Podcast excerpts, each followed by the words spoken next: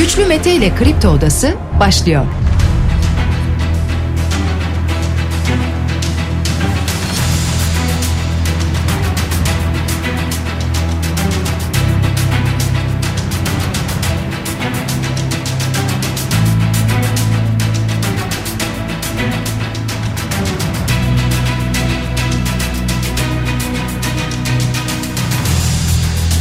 27 Aralık Salı sabahından Kafa Radyo'dan Kripto Odası'ndan tüm Türkiye'ye yurt dışında bizi dinleyen dinleyicilerimize günaydın. Hepinize sağlıklı ve güzel bir gün dileyerek her sabah olduğu gibi programımıza başlıyoruz. Bugün de Kripto Odası'nda saat 10'a dek sizlerle birlikte olacağız. Gündemdeki başlıkları değerlendireceğiz. Sizler de görüşlerinizle fikirlerinizle programa katılmak isterseniz Twitter üzerinden güçlü mete yazarak bana ulaşabilirsiniz. WhatsApp hattımızın numarası 0532 172 52 32. Er Hüseyin Korkmaz şehit düştü. Şehidimize Allah'tan rahmet diliyoruz. Hüseyin Korkmaz'ın yakınlarına, silah arkadaşlarına sabır ve baş sağlığı dileklerimizi iletiyoruz. Dünden gelen bir acı haber oldu. Cumhurbaşkanı Erdoğan kabine toplantısı sonrası açıklamalar yaptı. Doğalgaz ve EYT konusunda açıklamalar bekleniyordu. Doğalgaz konusunda net bir açıklama geldi. 58 milyar metreküplük doğalgaz keşfedildiğini söyledi. Ne manaya geliyor birazdan bakacağız. EYT'lilerle ilgili nasıl bir mesaj verdi ona da yer vereceğiz. Kemal Kılıçdaroğlu 6 Nisan'dan sonra yapılacak bir seçime evet demeyeceklerini söylüyor ve aynı zamanda Erdoğan seçime bile girmeyebilir diye bir açıklama yapıyor. Detaylarına yer vereceğiz önümüzdeki dakikalarda. Çalışma ve Sosyal Güvenlik Bakanı Vedat Bilgin EYT konusunda bir açıklama yaptı. Emeklilikte yaşa takılanlarla ilgili düzenlemeyi bu hafta açıklayacaklarını söyledi. CHP'den emekli aylıklarına ilişkin iyileştirme adına bir teklif var. Bu teklif nedir? Kabul görür mü? Buna da yer vereceğiz. Doğalgaz hizmet bedellerine yüzde 84 zam geldi. Doğalgaz hizmet bedelleri ne gibi bedeller? Evet açma kapama gibi ama bunun dışında daha birçok hizmet var. Bunlara da bakacağız önümüzdeki dakikalarda sevgili dinleyiciler. Malum şu anda Türkiye ile Fransa arasında bir gerginlik var. Fransa Büyükelçisi Dışişleri Bakanlığı'na çağrıldı sevgili dinleyiciler. Fransa hükümet yetkililerinin PKK propagandasına alet olmasından duyulan rahatsızlık iletildi.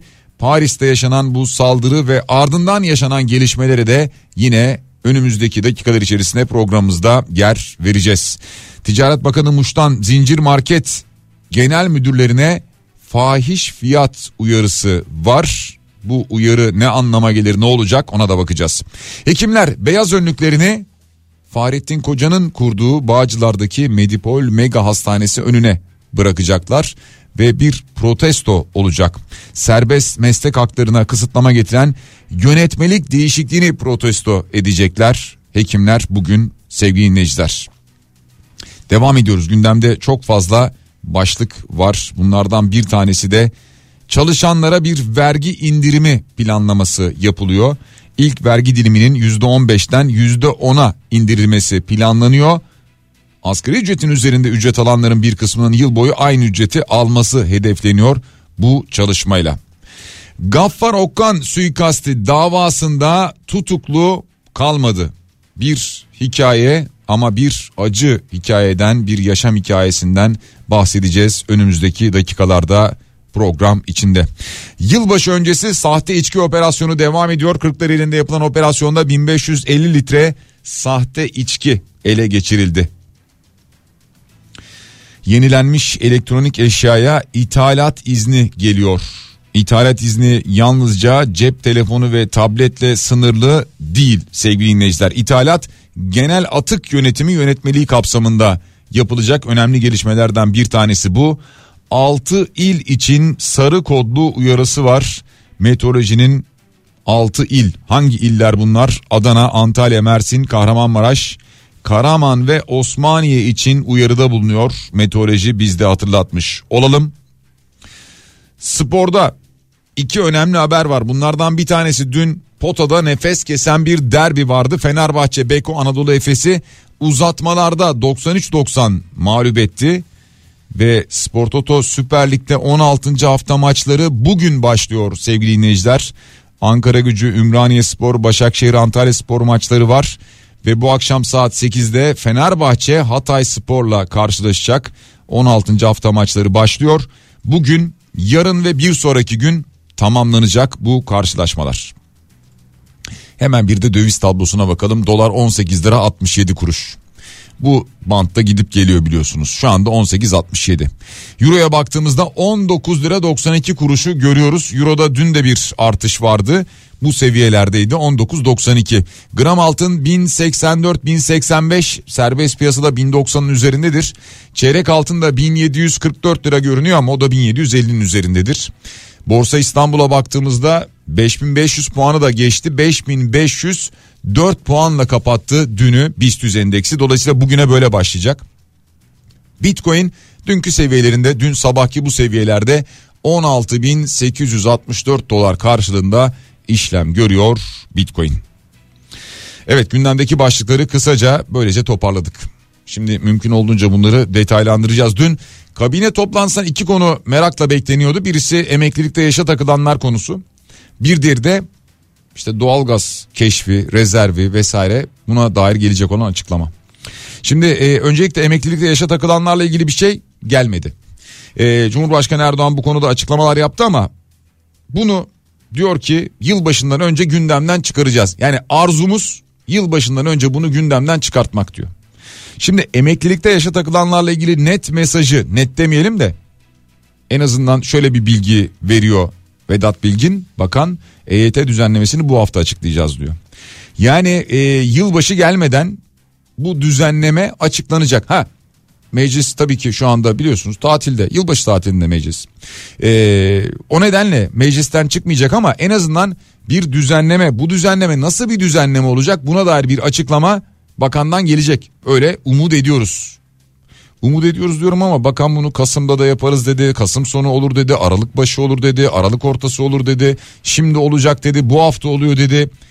Bu arada bakanı da gördüm bir hayli yorgun düşmüş herhalde bu konularla uğraşmaktan öyle tahmin ediyorum. Bakalım bu düzenleme bu hafta açıklanacak mı? E, Cumhurbaşkanı da arzumuz masadan bunu kaldırmak diyor ama nasıl oldu da halen daha bu iş çözülemiyor? Enteresan. Yani istense çok kısa sürede çözülemez miydi? Şimdi e, dün netice itibariyle e, emeklilikte yaşa takılanlarla ilgili somut bir açıklama beklerken doğal gazla ilgili gazla ilgili somut bir açıklama geldi. Bu da çok somut olmasa da gaz neticede e, 3023 metre denizin altında 58 milyar metreküplük doğal gaz rezervi keşfedildiğini söyledi. Çay Cuma bir sondajında. Fatih sondaj gemisinin bunu keşfettiğini söyledi Cumhurbaşkanı. E, bu keşfin diğer keşiflere de kapı aralayacağını duyurdu. Daha önce biliyorsunuz 540 milyar metreküplük bir rezerv ilan edilmişti açıklanmıştı. Şimdi o 652 milyar metreküp olarak revize edildi dedi. Böylece Çay Cuma 1'deki yeni keşifle 170 milyar metreküp artarak 710 milyar metreküpe ulaştı diyor. Bu keşfin de 1 trilyon dolar karşılığı olduğu söyleniyor şimdi. Şimdi e, bunu birkaç haftadır konuşuyoruz. Hatta belki de 1-2 aydır konuşuyoruz. E, şimdi seçim yaklaştıkça e, doğalgaz rezervi açıklamaları gelir. Seçim yaklaştıkça yeni petrol yatakları bulundu açıklamaları gelir. Keşifler bunları duyarız demiştik. E, duyuyoruz ve dün de söylediğim gibi umarım gerçektir. Yani umarım bu çalışmalar gerçektir. Çalışmaların sonucunu alırız. Dileğimiz bu tabii ki. Her zaman dileğimiz buydu. Seneler içerisinde son 10 senede, 20 senede, 30 senede, 50 senede hep seçim öncesi yapılan bu açıklamalar var çünkü. Umarım gerçekten de böyledir. Ya umarım gerçekten de Cumhurbaşkanının söylediği gibi ilk 3 ay içerisinde 2023'ün ilk 3 ayı içerisinde evlerimizde bu doğalgazı kullanmaya başlayabiliriz. Çünkü böyle söylendi. Umarım bunları kullandığımız zaman çok daha ucuz bir şekilde doğalgaza ulaşabiliriz. İnsanlar akşamları böyle bir saat iki saat falan açmaya çalışıyorlar. Onun dışında açmıyorlar doğalgazlarını. Buna rağmen gelen faturaları yüklü. Yani şimdi siz kendinizden de biliyorsunuz bunun netice itibariyle. Bizim burada ayrıca anlatmamıza gerek var mı? Yok. Evinizde doğalgazı açtığınızda gelen faturayı görüyorsunuz. Ha zaten belki diyorsunuz ki açamıyoruz ki. Ya kimi var hiç açmamaya çalışıyor. Kimi var diyor ki sadece böyle akşam eve gittiğimde 1-2 saat açıyorum. Zaten yatarken yine kapatıyorum. Yani günde 2 saat falan açık duruyor diyor. Buna rağmen faturam yüksek geliyor diyor. E, e çoluk çocuk var evde. E, gün içinde hafta sonu kalanlar var. Yani herkes çalışmıyor ki. Yani o yüzden ilk 3 ay içerisinde bu doğalgazı kullanırız. Umarım kullanırız. Umarım ucuza kullanırız. Ee, umarım e, buradan e, artan bir sürü doğalgaz olur. E, yani bir sürü derken büyük bir miktar e, yurt dışına göndeririz, satarız. Buradan e, Türkiye'ye bir gelir doğar. Yani en büyük isteklerimiz bunlar tabii ki doğru. Ama bugüne kadar hep bunlar bize anlatıldı. Ee, daha sonrasında bizim cebimize faydası olan bir şeye denk gelmedik. İnşallah olur bu sefer. EYT düzenlemesini sorarsanız emeklilikte yaşa takılanlarla ilgili muhtemelen yeniden bir yaşa takılma durumu ortaya çıkacak gibi görünüyor. Çünkü bakan e, daha önce biliyorsunuz bu yaş sınırına dair ihtimal dahilinde diye bir açıklama yapmıştı. Ama bu kez sorulduğunda yaş sınırı o gün açıklanacak dedi. Yani sorunun adı yani EYT olarak hafızalara kazındı ama sorunun adı emeklilikte yaşa takılanlar. Şimdi yine bir yaş sınırı mı getirecek yani? Yani bu çözülmüş olacak mı o zaman acaba? Kemal Kılıçdaroğlu diyor ki İstanbul'da hemen seçime gidelim. Yani işte Ekrem İmamoğlu'na yönelik suçlamalarla ilgili milletin iradesine gidilmesini istedi. Erken seçim dedi. Yalova'da da İstanbul'da da seçimler yenilensin istiyor Kemal Kılıçdaroğlu. Diyor ki anayasayı süratle değiştirelim. Biz size destek vereceğiz. Derhal İstanbul Büyükşehir Belediye Başkanlığı ve İstanbul'daki bütün belediyeler için hemen seçime gidelim. Yüreği varsa, cesareti varsa açıkça meydan okuyoruz diyor. Şimdi e, yani netice itibariyle bu tabii ki e, bir karşılık bulmayacak. Yani ha evet anayasada destek veriyorsanız biz de o zaman hemen gidelim yerel seçim yapalım ya İstanbul'da erken bir yerel seçim olsun denmeyecektir muhtemelen. Ama seçim öncesi siyaseten e, genel seçim öncesi siyaseten yapılan açıklamalar bunlar. E, Kemal Kılıçdaroğlu'nun e, şu başka sözleri var bunlar önemli. Diyor ki Erdoğan da görüyor parlamentoda çoğunluğu kaybedeceğini diyor. Bütün hedefi Cumhurbaşkanlığı ama kaybedecek diyor. Ve hatta şunu söylüyor diyor ki seçilemeyeceğini anlarsa seçime girmez, seçimi kaybetmek istemez. Ben girecektim ama Yüksek Seçim Kurulu onaylamadı der diyor. Ama biz YSK'nın onun emrinde olduğunu biliyoruz diyor Kemal Kılıçdaroğlu yaptığı açıklamada. Şimdi e, böyle bir iddiası var Kemal Kılıçdaroğlu'nun. Ya muhtemelen şu ilki bir defa yani yerel seçim karşılık bulmaz da yani yerel seçim hadi gel İstanbul'da seçim yapalım karşılık bulmaz da e, buna bir cevap gelebilir belki de. Yani Cumhurbaşkanı direkt bunun e, muhatabı e, bu sözlerin muhatabı Erdoğan seçilemeyeceğini anlarsa seçime girmeyebilir sözlerinin muhatabı. O nedenle belki belki Cumhurbaşkanından veya AK Parti kanadından buna bir cevap gelebilir sevgili dinleyiciler. Bu arada seçimden bahsetmişken e, CHP'den Faik Öztürk'tan bir açıklama geldi. Nisan başına kadar yapılacak bir erken seçime biz de destek veririz diyor. Kaldı ki Kemal Kılıçdaroğlu da benzer bir soruyu cevapladı. İşte 6 Nisan tarihi konuşuluyor şu anda. Açıkça söyledik diyor. Biz kendi irademizi söyledik açık net söyledik. Öbür türlü beyefendinin kendi seçimi olacak diyor. Yani 6 Nisan sonrası bir seçim tarihi meclise gelirse CHP bunu kabul etmeyecek, istemeyecek, hayır oyu kullanacak. 6 Nisan ve öncesindeki bir seçime evet diyecek.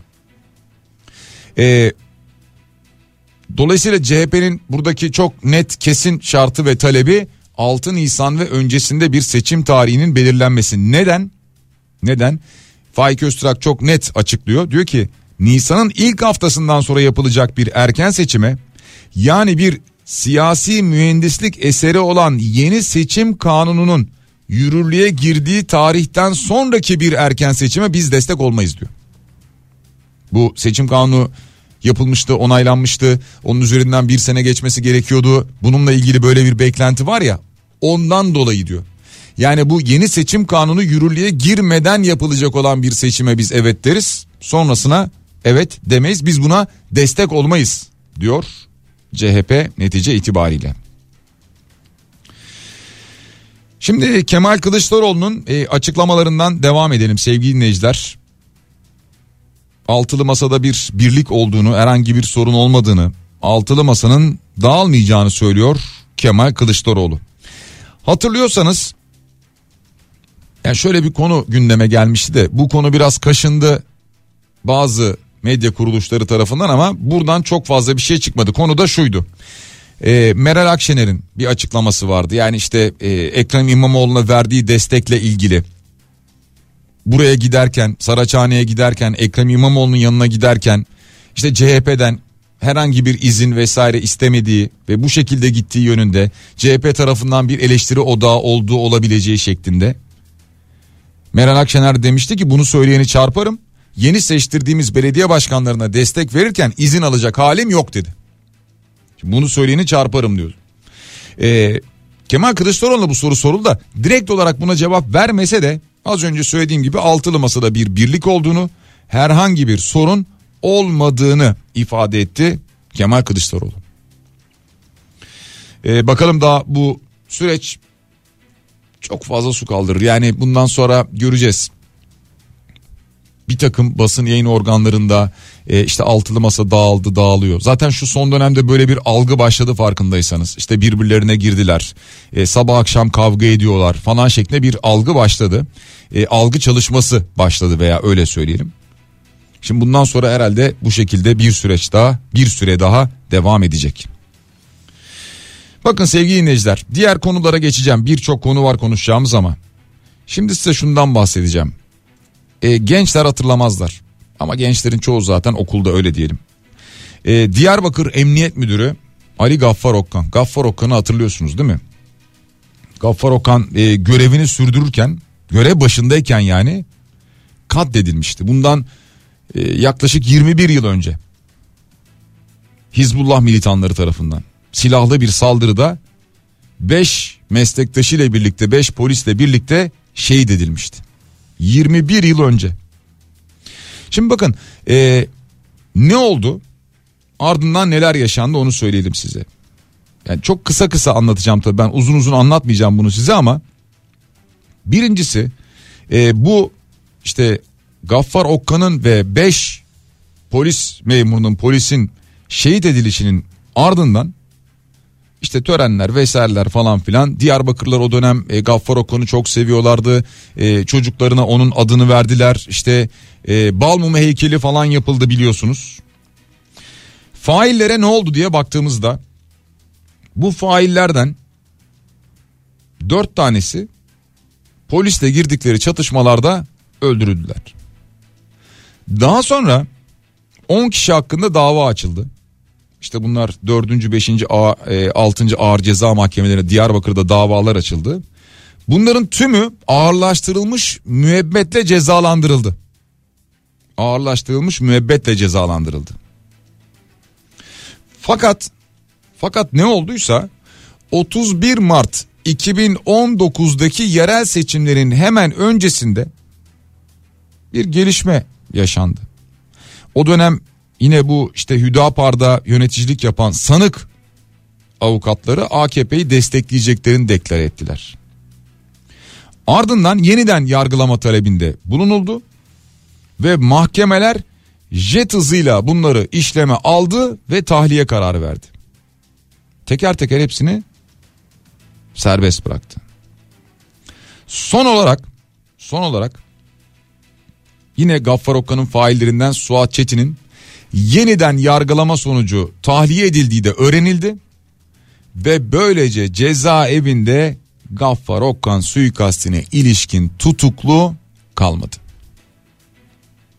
2001'de yanlış hatırlamıyorsam 2001'de 2001'de kaybettiğimizde herkesin perişan olduğu o dönem çok konuştuğumuz insanların çok sevdiği bir emniyet müdüründen ve onunla beraber şehit edilen 5 polis üzerine yaşanan olayları aktarıyoruz size. Programın başında söylemiştim ya bir hikaye bir acı hikaye anlatacağım size diye. İşte şu anda içeride yatan falan kalmadı. Devam ediyoruz sevgili dinleyiciler gündemdeki diğer başlıklarla. Bunlardan bir tanesi Fransa konusu. Şimdi Fransa'da e, yaşanan bir vahşetin bir katliamın ardından Türkiye ile Fransa ilişkileri gerilmeye başladı. Fransa'nın Ankara Büyükelçisi Dışişleri Bakanlığı'na çağrıldı. İşte orada Fransa hükümet yetkililerinin PKK propagandasına alet olmasından duyulan rahatsızlık kendisine iletilmiş. Ha kendisi bunu aldı bu bilgiyi hükümet yetkilileriyle paylaştı mı paylaşır mı geri dönüp Türkiye'ye evet e, bir dakika ya biz yanlış yaptık falan der mi bilmiyorum. Ama bu arada bu Paris'teki e, Ahmet Kaya Kürt Kültür Merkezi'nde 3 kişinin ölümüne yol açan saldırıyı düzenleyen zanlı cinayet ve cinayete teşebbüsten tutuklu yargılanacak. Çünkü ayrıca e, yine öldürmek istedikleri vardı onlar yaralandı. Cinayet ve cinayete teşebbüsten tutuklu yargılanacak. Ne demişti savcılık? Hastalıklı denilebilecek ölçüde bir yabancı düşmanı diyordu saldırgan için. Ardından da Paris sokaklarında gösteriler başlamıştı. Bu gösterilerde terör örgütü PKK'nın sembollerini taşıyanlar da vardı. Eylemlerde sık sık Türkiye karşıtı sloganlar da atılmıştı. Ha bu arada şunu da söyleyelim. Ahmet Kaya Kürt Kültür Merkezi'ne yapılan saldırı İstanbul'da Fransa konsolosluğu önünde protesto edildi. Ee, burada da 10 kişi yanlış hatırlamıyorsam gözaltına alındı ama gözaltına alınanlar daha sonra hemen serbest bırakıldı. Peki devam ediyoruz. Ha, bu arada e, şunu da söyleyelim. E, dün ben baktım şöyle bir e, Fransız medyası bu olayı nasıl görüyor diye. E, Fransız medyası olaya tamamen Fransız olduğu gibi e, Fransız medyası Türkiye suçluyor. Yani Fransa'nın attığı manşetlere bakacak olursak e, mesela Türkiye'nin gölgesi var diyen bir manşet var. Fransa'daki Kürtlere ırkçı saldırının arkasında Türkiye'nin gölgesi var diyor. Hatta ve hatta öyle ki saldırının arkasında Türkiye gizli servisi olabilir haberlerini yapıyor şu anda Fransa kendi içinde. E, bilmiyorum işte tüm bunlardan sonra herhalde Dışişleri Bakanlığı e, Fransız Büyükelçiyi Dışişleri Bakanlığı'na çağırdı herhalde öyle tahmin ediyorum. Peki şimdi dinleyicilerimizden gelen mesajlar var onlara da bakalım. Ne kadar doğal gaz bulunduğuna benim aklım ermez Güçlü Bey. Bana şunu söyleyin. Biz vanaları açıyor muyuz açmıyor muyuz? Valla şu an açmayın vanaları siz. Yani vanaları mümkün olduğunca e, kısık tutmaya gayret edin çalışın. E, yani ilk üç ay içerisinde o doğalgazı vereceğiz diyor Cumhurbaşkanı evlere ama hani hangi eve gidecek ne kadar gidecek e, fiyatı ne olacak bunları bilmiyoruz. 3 ayın içerisinde hangi ayda gitmeye başlayacak yani Ocak'ta mı Şubat'ta mı Mart'ın sonunda mı onu da bilmiyoruz. EYT'lilerle kedinin fareyle oynadığı gibi oynuyorlar. İki aydır sabah akşam EYT açıklaması yapılıyor güya ama her açıklamayla kafa karıştırıyorlar. Ne diyeceklerse o güne kadar sussunlar bari saat başı her haberde iki aydın EYT ve asgari ücret konuşuluyor. iki aydır. Peki öyle yazmak istemiş dinleyicimiz. Gına geldi. Bizi üzenleri biz de üzeceğiz unutmasınlar diyor göndermiş olduğu mesajda. Evet sürekli sabah akşam EYT konuşuyoruz. Yani aslına bakarsanız e, iktidar partisi, hükümet e, bir sorunu çözmek istese çok kısa süre içerisinde çözmez mi?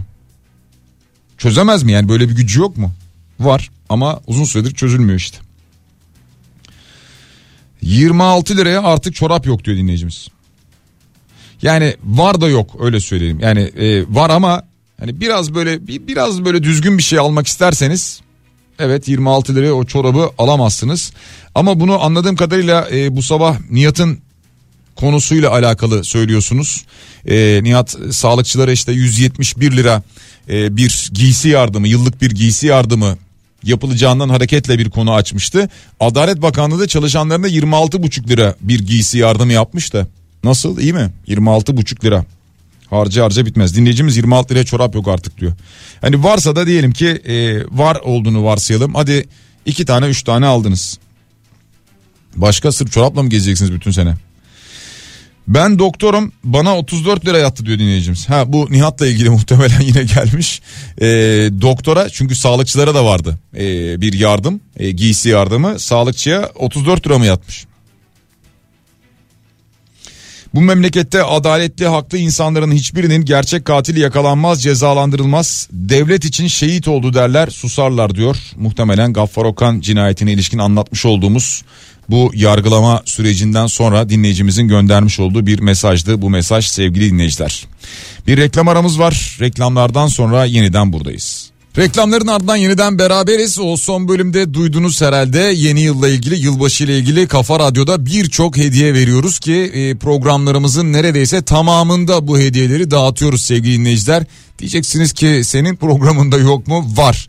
Ee, Perşembe günü, Cuma günü biz de programımız içerisinde hediyelerimizi dağıtacağız sizlere hediyelerimiz olacak ama dediğim gibi e, tüm programlarda zaten az önce duymuş olduğunuz markalar ve bu markaların ürünlerinden hediyelerimiz oluyor yılbaşı hediyesi. Radyomuzu dinlerseniz eğer belki bunlardan birisine siz de denk gelebilirsiniz. Bu arada soran dinleyicilerimiz var onu da söyleyelim hemen gelen mesajlardan. Evet pazarama üzerinde girerseniz eğer pazarama uygulamasına ya da web sitesine girerseniz oradan Kafa Radyo ürünlerine de ulaşabilirsiniz. E, soran dinleyicilerimiz için hatırlatalım. E, Kafa Radyo'nun e, tişörtleri var, e, kupaları var, bardakları var. Onlara buradan ulaşabilirsiniz. Onu hatırlatalım ve devam edelim biz gündemdeki başlıklarla. CHP'den bir teklif var sevgili dinleyiciler. Emekli aylıkları asgari ücret seviyesine çıkarılsın diyor. En düşük emekli aylığı ve bayram ikramiyeleri net asgari ücret seviyesine çıkarılsın diyor. CHP bu kanun teklifini Türkiye Büyük Millet Meclisi Başkanlığına sunuyor. Sunuyor da ne olacak derseniz.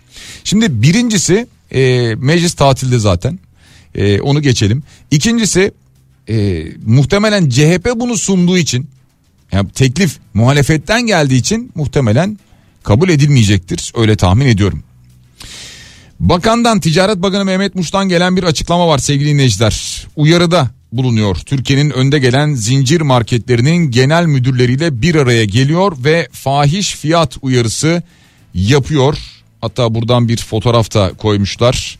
Diyor ki ülkemizde en fazla şubeye sahip 4 ulusal zincir marketin genel müdürleriyle bir araya gelerek asgari ücret zammı sonrası etiket fiyatları ile ilgili uyarılarda bulunduk diyor.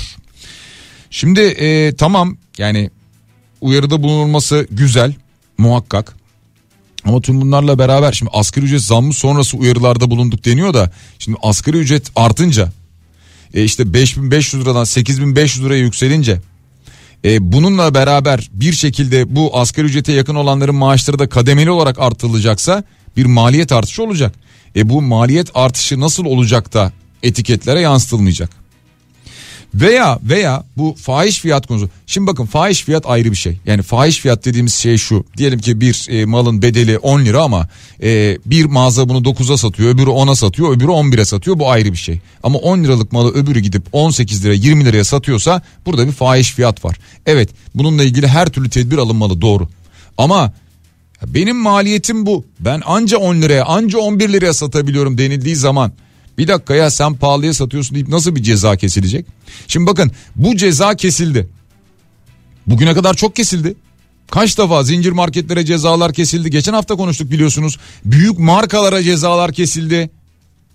Ne oldu? Ya markete gittiğiniz zaman fiyatlar mı ucuzladı? Aa bak marketlere ceza kesilmiş. Nasıl ya fiyatlar düştü gördünüz mü? Eskiden e, çıkarken işte iki torbayı 700 liraya dolduruyorduk. Şimdi 400 liraya dolduruyoruz mu diyorsunuz? 500 liraya dolduruyoruz mu diyorsunuz? Maalesef bunları göremiyoruz. Hazine ve Maliye Bakan Yardımcısı Mahmut Gürcan bir açıklama yapıyor. Diyor ki özellikle Aralık sonu Ocak sonu itibariyle inşallah enflasyonun boynunu kıracağız diyor. Hazine ve Maliye Bakan Yardımcısı Mahmut Gürcan söylüyor bunu e, inşallah enflasyonun boynunu kıracağız diyor. E, Hazine ve Maliye Bakan Yardımcısına şunu söylüyorum. E, Hazine ve Maliye Bakanınız Nurettin Nebati enflasyonun boynunu kırdık dedi bundan bir hafta önce. Yani siz şimdi kıracağız diyorsunuz ama Sayın Bakan bundan bir hafta önce enflasyonun boynunu kırdık. Aşağı doğru kırdık dedi. Ya bilginiz olsun. Yani daha içeride bir herhalde anlaşmazlık var şu anda. Sevgili dinleyiciler geçtiğimiz hafta bu konuyu konuştuk programımız içerisinde. E, biliyorsunuz Doktor Volkan Tayfur e, konuğumuz olmuştu ve e, özellikle serbest e, meslek haklarına kısıtlama getiren yönetmelik değişikliklerini anlatmıştı hekimlerin. e, ve bununla ilgili sorunlar yaşanacağını ifade ediyordu. E, buna ilişkin hekimler zaten bir araya geliyorlar. E, çeşitli platformlarda kendi dertlerini, sıkıntılarını ve sadece kendi dertlerini değil hastaların bundan sonra yaşayacakları problemleri anlatıyorlardı. Halen de anlatmaya devam ediyorlar. Bugün saat kaçta onu bulmaya çalışıyorum ama saatini bulamadım şimdi. Bugün e, yine Bakan Fahrettin Koca'nın kurucusu olduğu Bağcılar'daki Medipol Mega Hastanesi önüne beyaz önlüklerini bırakacak hekimler ve bu yeni yönetmeliği protesto edecekler. Ee, sizin bir hekim seçme hakkınız var, özgürlüğünüz var aslında normal şartlar altında.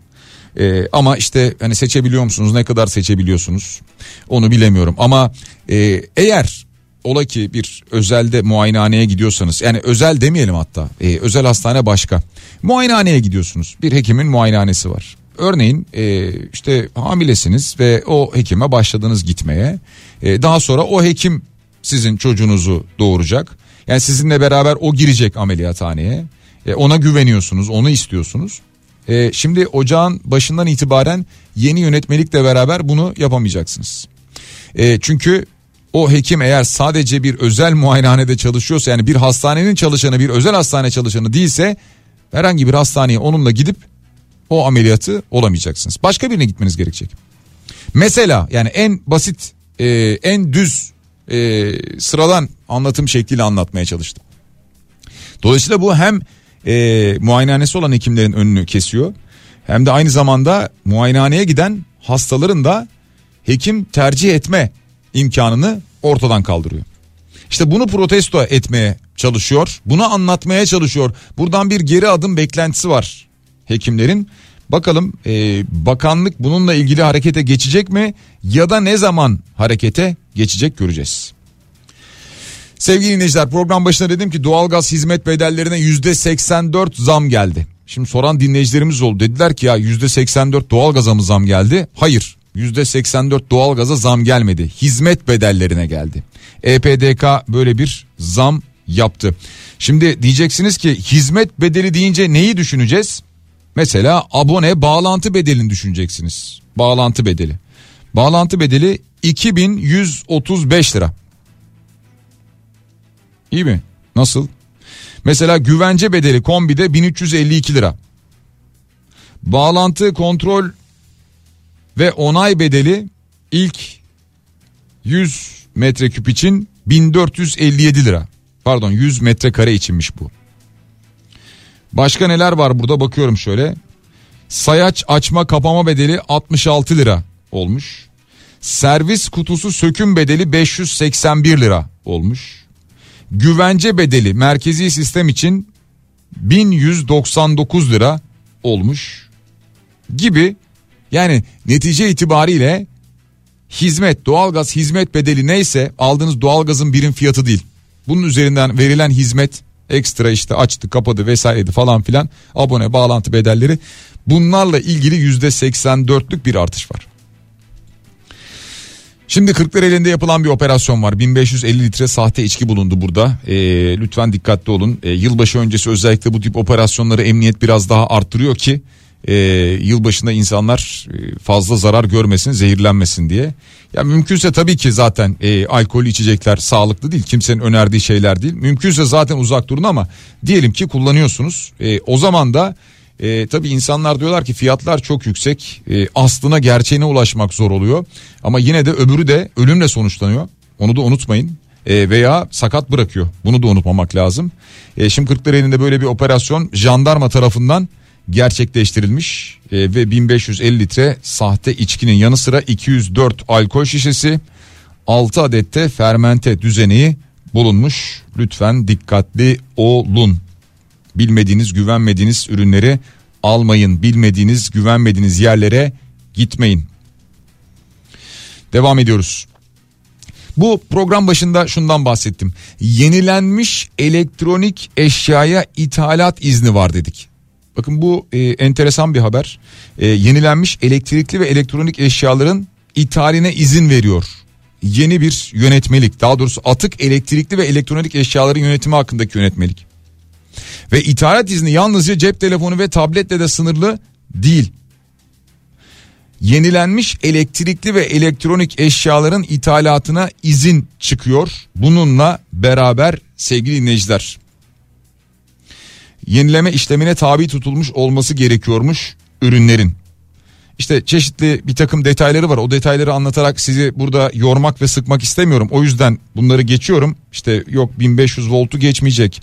E, doğru akım olacak, alternatif akım olacak falan bunları geçiyorum bu kısmını ama kullanılmış olması bu tür eşyaların bir süre kullanılmış ancak henüz atmaya karar verilmemiş, atık haline gelmemiş olanları kapsıyormuş. Şimdi e, burada hangi ürünler diye baktığınız zaman tüketici ekipmanları, aydınlatma ekipmanları, küçük ev aletleri, büyük ev eşyaları, bilişim ve telekomünikasyon ekipmanları, elektronik aletler, oyuncaklar, eğlence spor ekipmanları, tıbbi cihazlar, izleme ve kontrol aletleri ve otomatlar. Bu ürünler bu yönetmelik kapsamında ithal edilebilecek. Önemli bir karar. Yavaş yavaş programın sonuna gelirken şunu da hatırlatalım sevgili dinleyiciler. E, meteorolojinin uyarısı var. 6 il için sarı kodlu uyarı olduğunu söylemiştik size programın başında. O iller hangileriydi? Adana, Antalya, Mersin, Kahramanmaraş, Karaman, Osmaniye için sarı kodlu uyarısı var meteorolojinin. Bir kez daha biz de altını çizerek hatırlatalım sizlere. Biraz sonra Bediye Ceylan Güzelce Güzel Şeyler programında sizlerle birlikte olacak. Cenkere Teknik Masar'a teşekkür ediyoruz. Yarın sabah aynı saat diliminde yeniden buluşana dek hepinize sağlıklı ve güzel bir gün diliyorum. Şimdilik hoşçakalın.